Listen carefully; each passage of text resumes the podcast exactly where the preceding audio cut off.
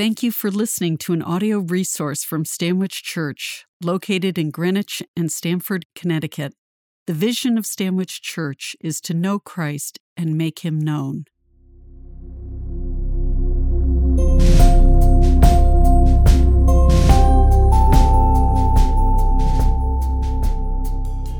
The New Testament lesson for today is from Acts chapter 2, verses 29 to 41. This can be found on page 1082 of your Pew Bible. Peter delivered a powerful, spirit filled message to the crowd gathered at Pentecost about the resurrection of Jesus, who is the Christ. A reading from Acts chapter 2, beginning with the 29th verse. Brothers, I may say to you with confidence about the patriarch David that he both died and was buried and his tomb is with us to this day.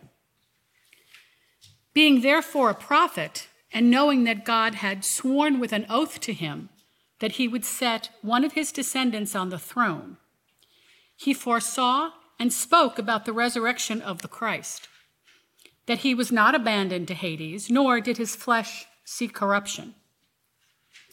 This Jesus God raised up, and of that we are all witnesses. Being therefore exalted at the right hand of God, and having received from the Father the promise of the Holy Spirit he has poured out on this, that you yourselves are seeing and hearing. For he did not ascend, David did not ascend into the heavens, but he himself says, The Lord said to my Lord, Sit at my right hand until I make your enemies your footstool. Let all the house of Israel therefore know for certain that God has made him both Lord and Christ, this Jesus whom you crucified. Now, when they heard this, they were cut to the heart and said to Peter and the rest of the apostles, Brothers, what shall we do? And Peter said to them, Repent and be baptized, every one of you in the name of Jesus Christ for the forgiveness of your sins, and you will receive the gift of the Holy Spirit. For the promise is for you, and for your children, and for all who are far off, everyone whom the Lord our God calls to himself.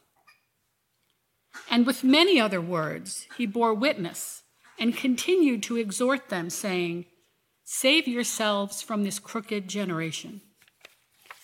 So those who received his word were baptized, and there were added that day about 3,000 souls.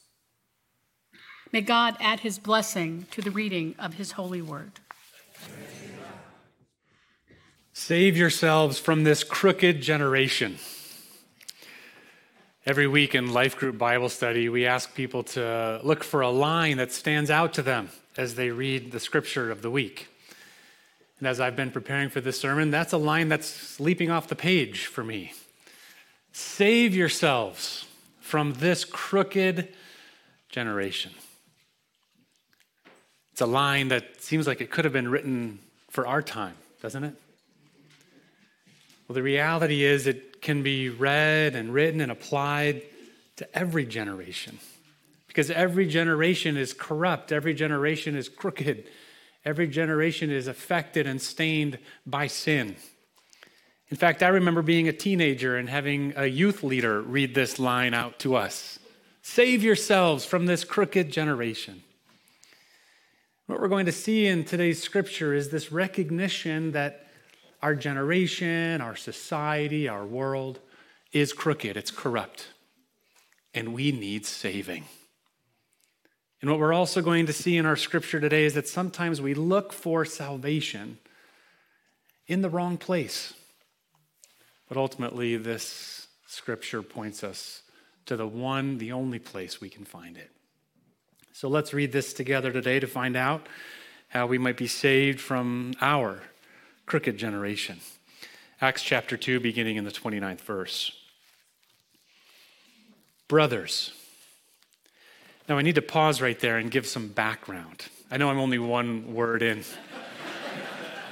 but I have to give a little description of where we are in the story. We're going through the book of Acts, we're in the second chapter. This is our third sermon in the book of Acts. I want to just orient us to where we are. Two Sundays ago, Lauren Sumner, one of our youth directors, preached on Acts chapter 1. In Acts chapter 1, Jesus ascends back to heaven, and his disciples are standing around confused after that happens. Right before Jesus ascends, they ask him a question, this pressing, this burning question on their minds. They say, Jesus, will you at this time restore the kingdom to Israel? Do you remember that when Lauren preached about that? They were really interested. They had seen the crucifixion and they had seen the resurrection and they had been given this promise of the Holy Spirit. So they understood and they, they witnessed that Jesus was the Messiah from God, but they were struggling a little bit. There was a bit of an elephant in the room because they knew their Bibles. They knew that God had promised in the Old Testament prophets that when Messiah came, he would place someone on David's throne to restore order in the nation of Israel. So they believed that Jesus was the Messiah, but they said, When are you going to deal with the corruption on the throne? Because they saw that Jesus was the Messiah, but when they looked into the throne room of Israel, they still saw corruption there. King Herod, actually one of his sons, was still on the throne. Jesus, will you at this time restore the kingdom to Israel? And he says to them, It's not for me to know the times or seasons of my Father's authority, but you will receive power when my Holy Spirit comes upon you. And you'll be my witnesses in Jerusalem, Judea, Samaria, and to the ends of the earth. You see, they were asking about national power.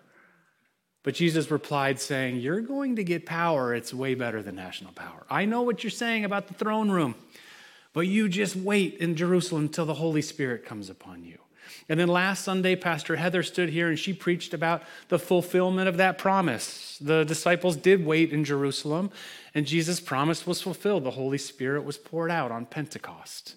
And people received this better power, the power to translate the gospel into the languages of people who had come from far away. The brothers that are being addressed in this verse Pentecost, Shavuot was the Hebrew word for the feast, the festival. Mostly men, it was the tradition for the men to leave their households from all over the known world, Jewish men, to come to this festival of Pentecost. And they got to hear the gospel, the full story of Jesus, that he is the Messiah, he is the promised one of God.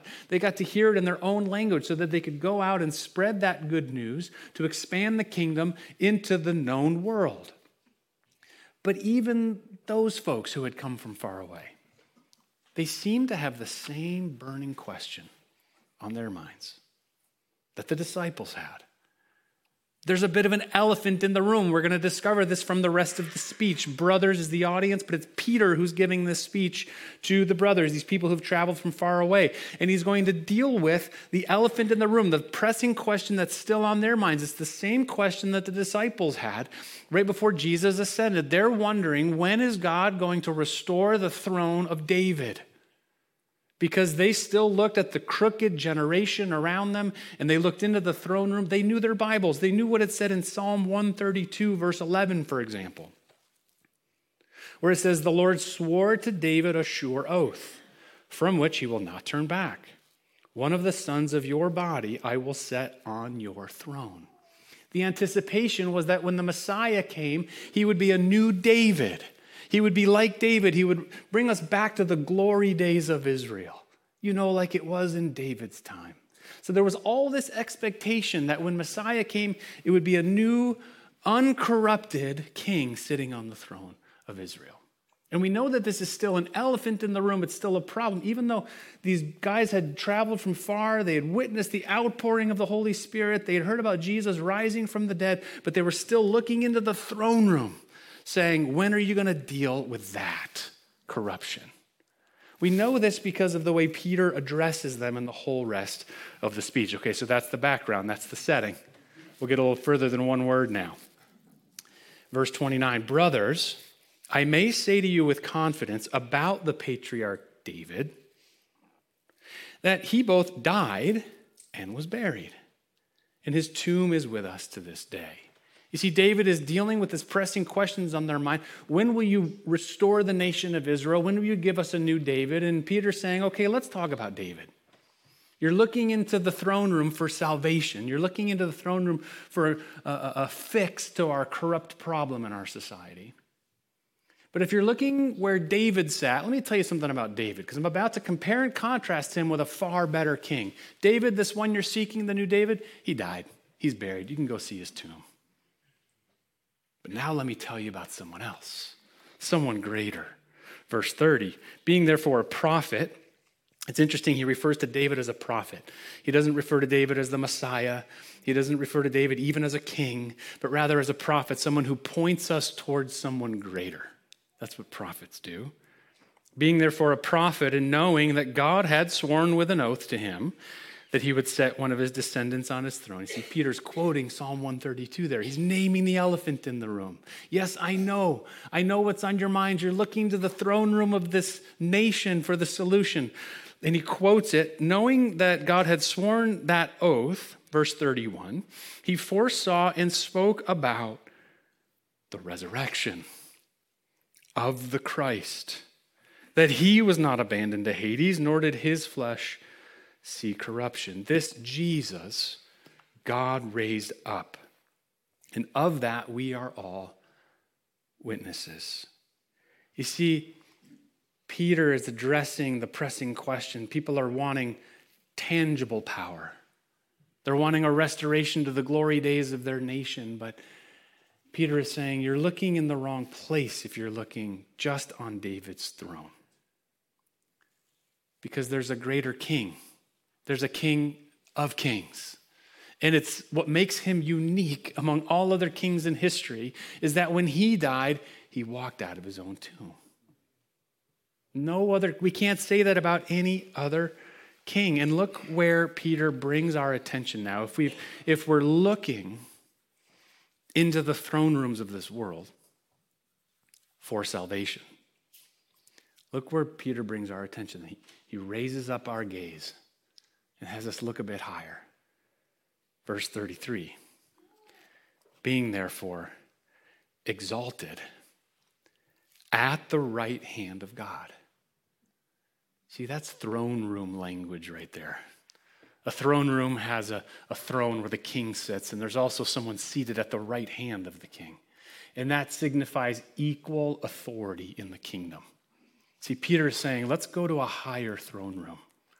I know you're looking where David sat, but fix your eyes a bit higher. Take us to the throne room of the universe. Be therefore exalted at the right hand of God. You know, the one who created the universe.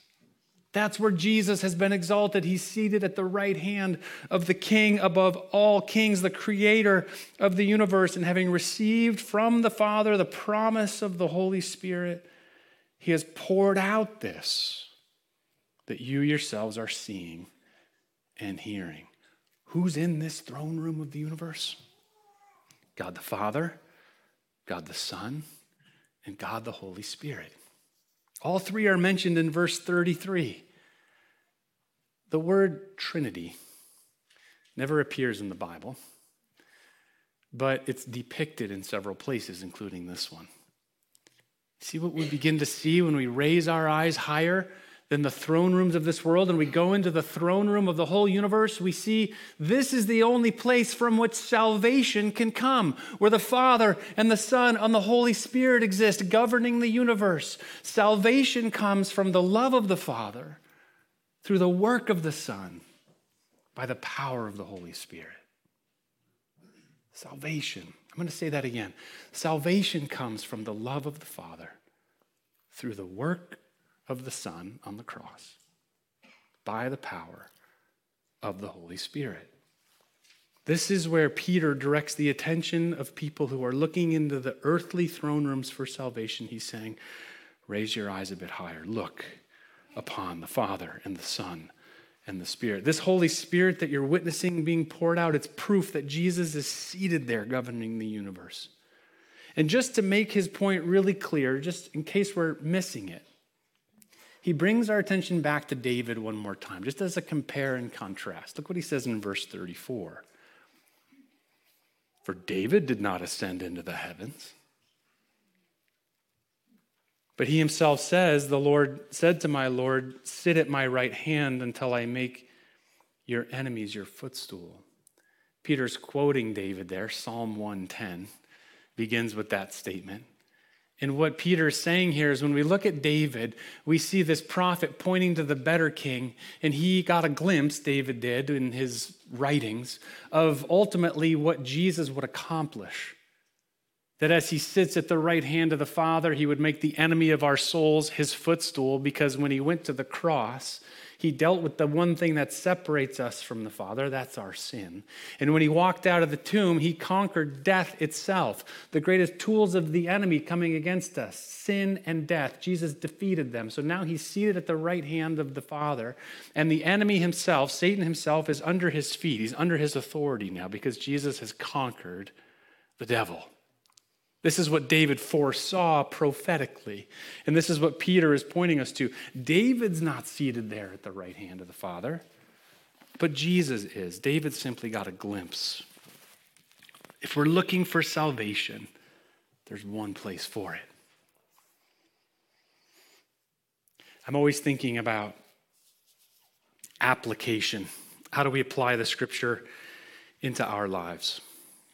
And, uh, well, I don't need to remind any of you here that it's an election year. Everybody got a little nervous when I said that. It's an election year, isn't it? And I think we would do well to take the, the lessons from this scripture and keep our attention focused on the right throne room. If we're looking for salvation from this corrupt generation, I, I think we probably know by now, don't we? Salvation itself, it's not going to come from the throne rooms of this world. It's not going to come from the White House or the Kremlin or Beijing or the United Nations or Downing Street. It's going to come from the throne room of the universe. Salvation comes from the love of the Father through the work of the Son by the power of the Holy Spirit. I have people ask me um, occasionally, okay, routine, okay, quite often why I don't preach politics. Most people, by the way, thank me for not preaching politics. Yeah, you're welcome. but some people do. Some people do say, why, why don't you? It's a missed opportunity. You have a pulpit, it's a platform. You could persuade people to vote the right way. Why don't you use it for that? And the honest answer is, I'm just not that interested because I'm so much more interested in the kingdom of God. I find it so much more compelling and so much less divisive and more hopeful to focus on that throne room above every other throne room, the one place that salvation can come from. And when we understand that there's a king above all kings, then we can truly engage in this world and do the work of the kingdom. There is a lot of corruption, there's a lot broken in this world. And salvation is going to come from God and the three persons of the Trinity by the power of the Holy Spirit flowing into our lives, flowing into our church, and through us into this broken and corrupt world so that we can truly be his hands and feet in this world. There's no other source that can truly deal with the corruption, the crookedness of this world. Peter would go on to say in Acts chapter 4 verse 12 you'd really get on the nose about this. In, in acts 4.12 peter says there's salvation in no one else for there's no other name under heaven given among men by which we must be saved. This is a good lesson this is a good thing for us to remember over the course of this next year because as i'm reading it in the headlines both of the political parties in our country are using salvation language. Vote for us and we'll save our democracy, right? We need to be careful about paying too much attention to that. Salvation comes from the love of the Father through the work of the Son by the power of the Holy Spirit. Now, what happens when we realize that we've maybe put too much attention or even hope in these earthly power structures and these earthly kings? Well, the, the people are about to find out because they've done this.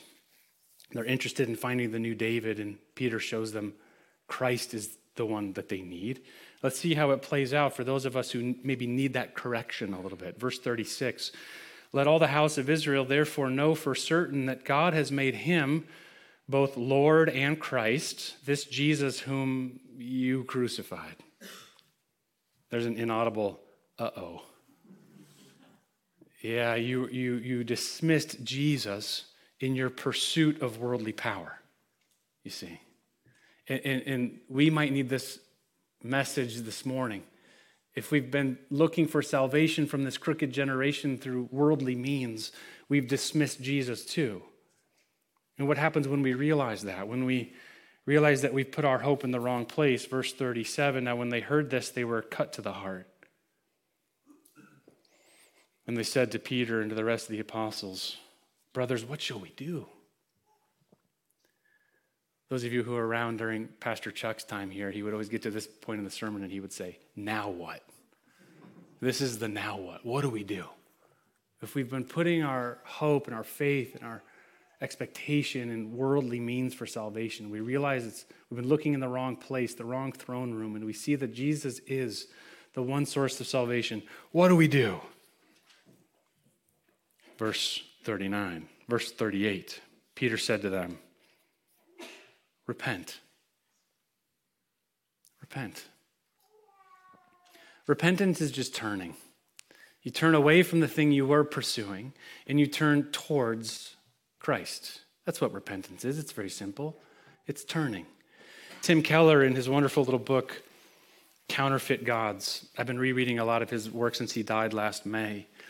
In Counterfeit Gods, he deals with this. If we realize we've been putting importance or hope in a counterfeit God, looking for salvation somewhere where it can't really be offered. He tells us what to do when we realize we've done that in this. Uh, I'll read you this quote. The only way to free ourselves from the destructive influence of our counterfeit gods is to turn, that's repentance, is turn back to the true one, the living God. He's the only one who, if you find him, can truly fulfill you. And if you fail him, can truly forgive you. Repent, turn to God. Peter said to them, Repent, be baptized. Baptism is simply a,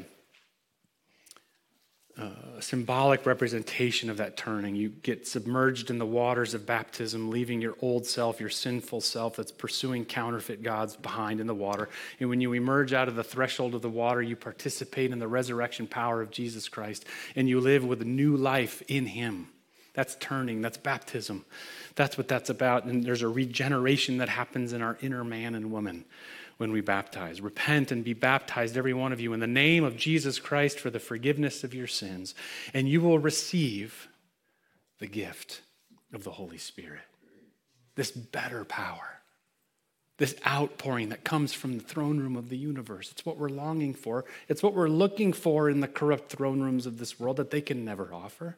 But when we repent, when we turn, when we're baptized, we receive this better power, this promise that God delights in giving to us. Verse 39 For the promise is for you. Remember, he's, de- he's talking with these men who had traveled from these faraway nations. Remember the map Pastor Heather showed last Sunday? This promise is for you, verse 39, and for your children and all who are far off. They're going to go back to their countries and they're going to share this love of God through the gospel that they've heard through Pentecost. And they're going to spread this Holy Spirit far and wide, everyone whom the Lord our God calls to himself. And with many other words, he bore witness and continued to exhort them, saying, Save yourselves from this crooked generation. So those who received his word were baptized, and there were added to that, that day about 3,000 souls, an outpouring of the Holy Spirit. When I think about that phrase, save yourselves from this crooked generation, I, I can't help but realize this age old tradition we have as humans to think that the real crooked generation, the real corrupt generation, is the one just younger than our own. You notice this? That's probably why a youth director told me, save yourself from this crooked generation when I was a teenager. And it's probably why when I look at the, um, is it Gen Z? What are you, Jake? Are you Gen Z? Millennial, Gen Z. Yeah, just varying levels of corruption. Yeah, millennial, Gen Z. the baby boomers feel that way about me, the Gen Xers, you know. I realize the Gen X is the only uncorrupted generation. I, I, that was the first time I got an applause from uh, somebody on that. Obviously not. But we, we, tend to do that, right? But the, uh, the reality is we're all sin, all have sinned and fallen short of the glory of God. We all need salvation, no matter what generation we're in. But I was thinking about that because I wanted to leave us with a, just an encouraging word. I'm blown away lately by the outpouring of the Holy Spirit on Gen Z specifically, the 20 somethings and younger. It's awesome. It's happening. What Peter talked about, what Jesus promised, what only the Father and the Son can pour out from the throne room of heaven, it's happening in our time. As I was preparing for this sermon, just in the last 10 days or so, I had three encounters with 20 somethings that I want to share with you right now. Oh, these will go by quickly. These are an encouragement to see that this younger generation, they're doing what Peter said, they're turning towards God and they're receiving the Holy Spirit. As we've been working with the Stamford initiative, we're meeting all these awesome 20 somethings.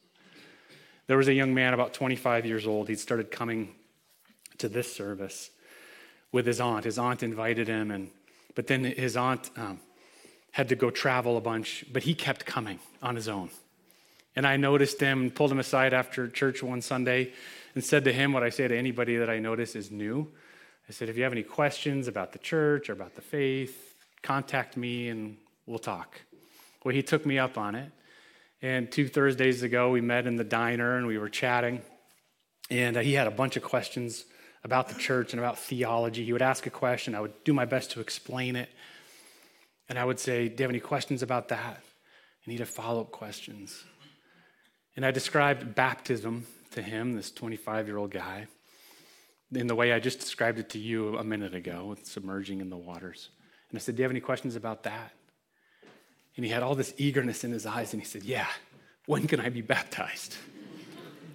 It was so encouraging. I was like, Oh, we're there in the conversation? Let's go. And then last Sunday night, we were at the uh, Stamford dinner that Bill and Laura so graciously host in their home. There's all these, I always drive home from Sunday nights. I'm like, where did all these cool 20 somethings come from? It's awesome. There's a young woman sitting there having dinner with some others of us, and s- someone asked her how she got to Stanwich. And she said, Well, I've been in other places, and I've heard all the things that are being said in other places, and it, um, it kind of just seems like junk food. But when I come to Stanwich, you guys are preaching the word, and I'm hungry for the meat of the word, she said. That's why she's here. That was so encouraging to hear. They're hungry, this generation. They've seen all the corruption of this world. They want the source of salvation. And then just this past week, I spoke with a young man, also in his 20s, who, uh, you know, he's got the world at his fingertips. He's got all the things the world can offer uh, good start of a career, good looks, a charm. And uh, he's got this, this burning daydream, this passion. He spent his favorite part of his day and his week is reading the Bible, and he wants to share that with others. And he's pretty sure he's got a calling on his life to go to seminary and become a pastor. And we talked on Wednesday about that and about which seminary might be good for him. And, and it's possible some of you are hearing these stories about these 20 somethings, and you're like, yeah, what about my kid? Well, we keep praying. I love this word from Peter when he says, This promise is for you and your children who are far off. So we say, Thank you, Lord, for the outpouring that's coming upon this generation. We see faith rising, and we ask that you would bring that to completion. You continue pouring out your spirit on all flesh. And for those people who are on our minds and our hearts this morning who aren't there yet, Lord, bring them home. Bring them home. Because we know, and we want them to know, that salvation comes from one place the love of the Father through the work of the Son by the power of the Holy Spirit. Come, Holy Spirit. Amen.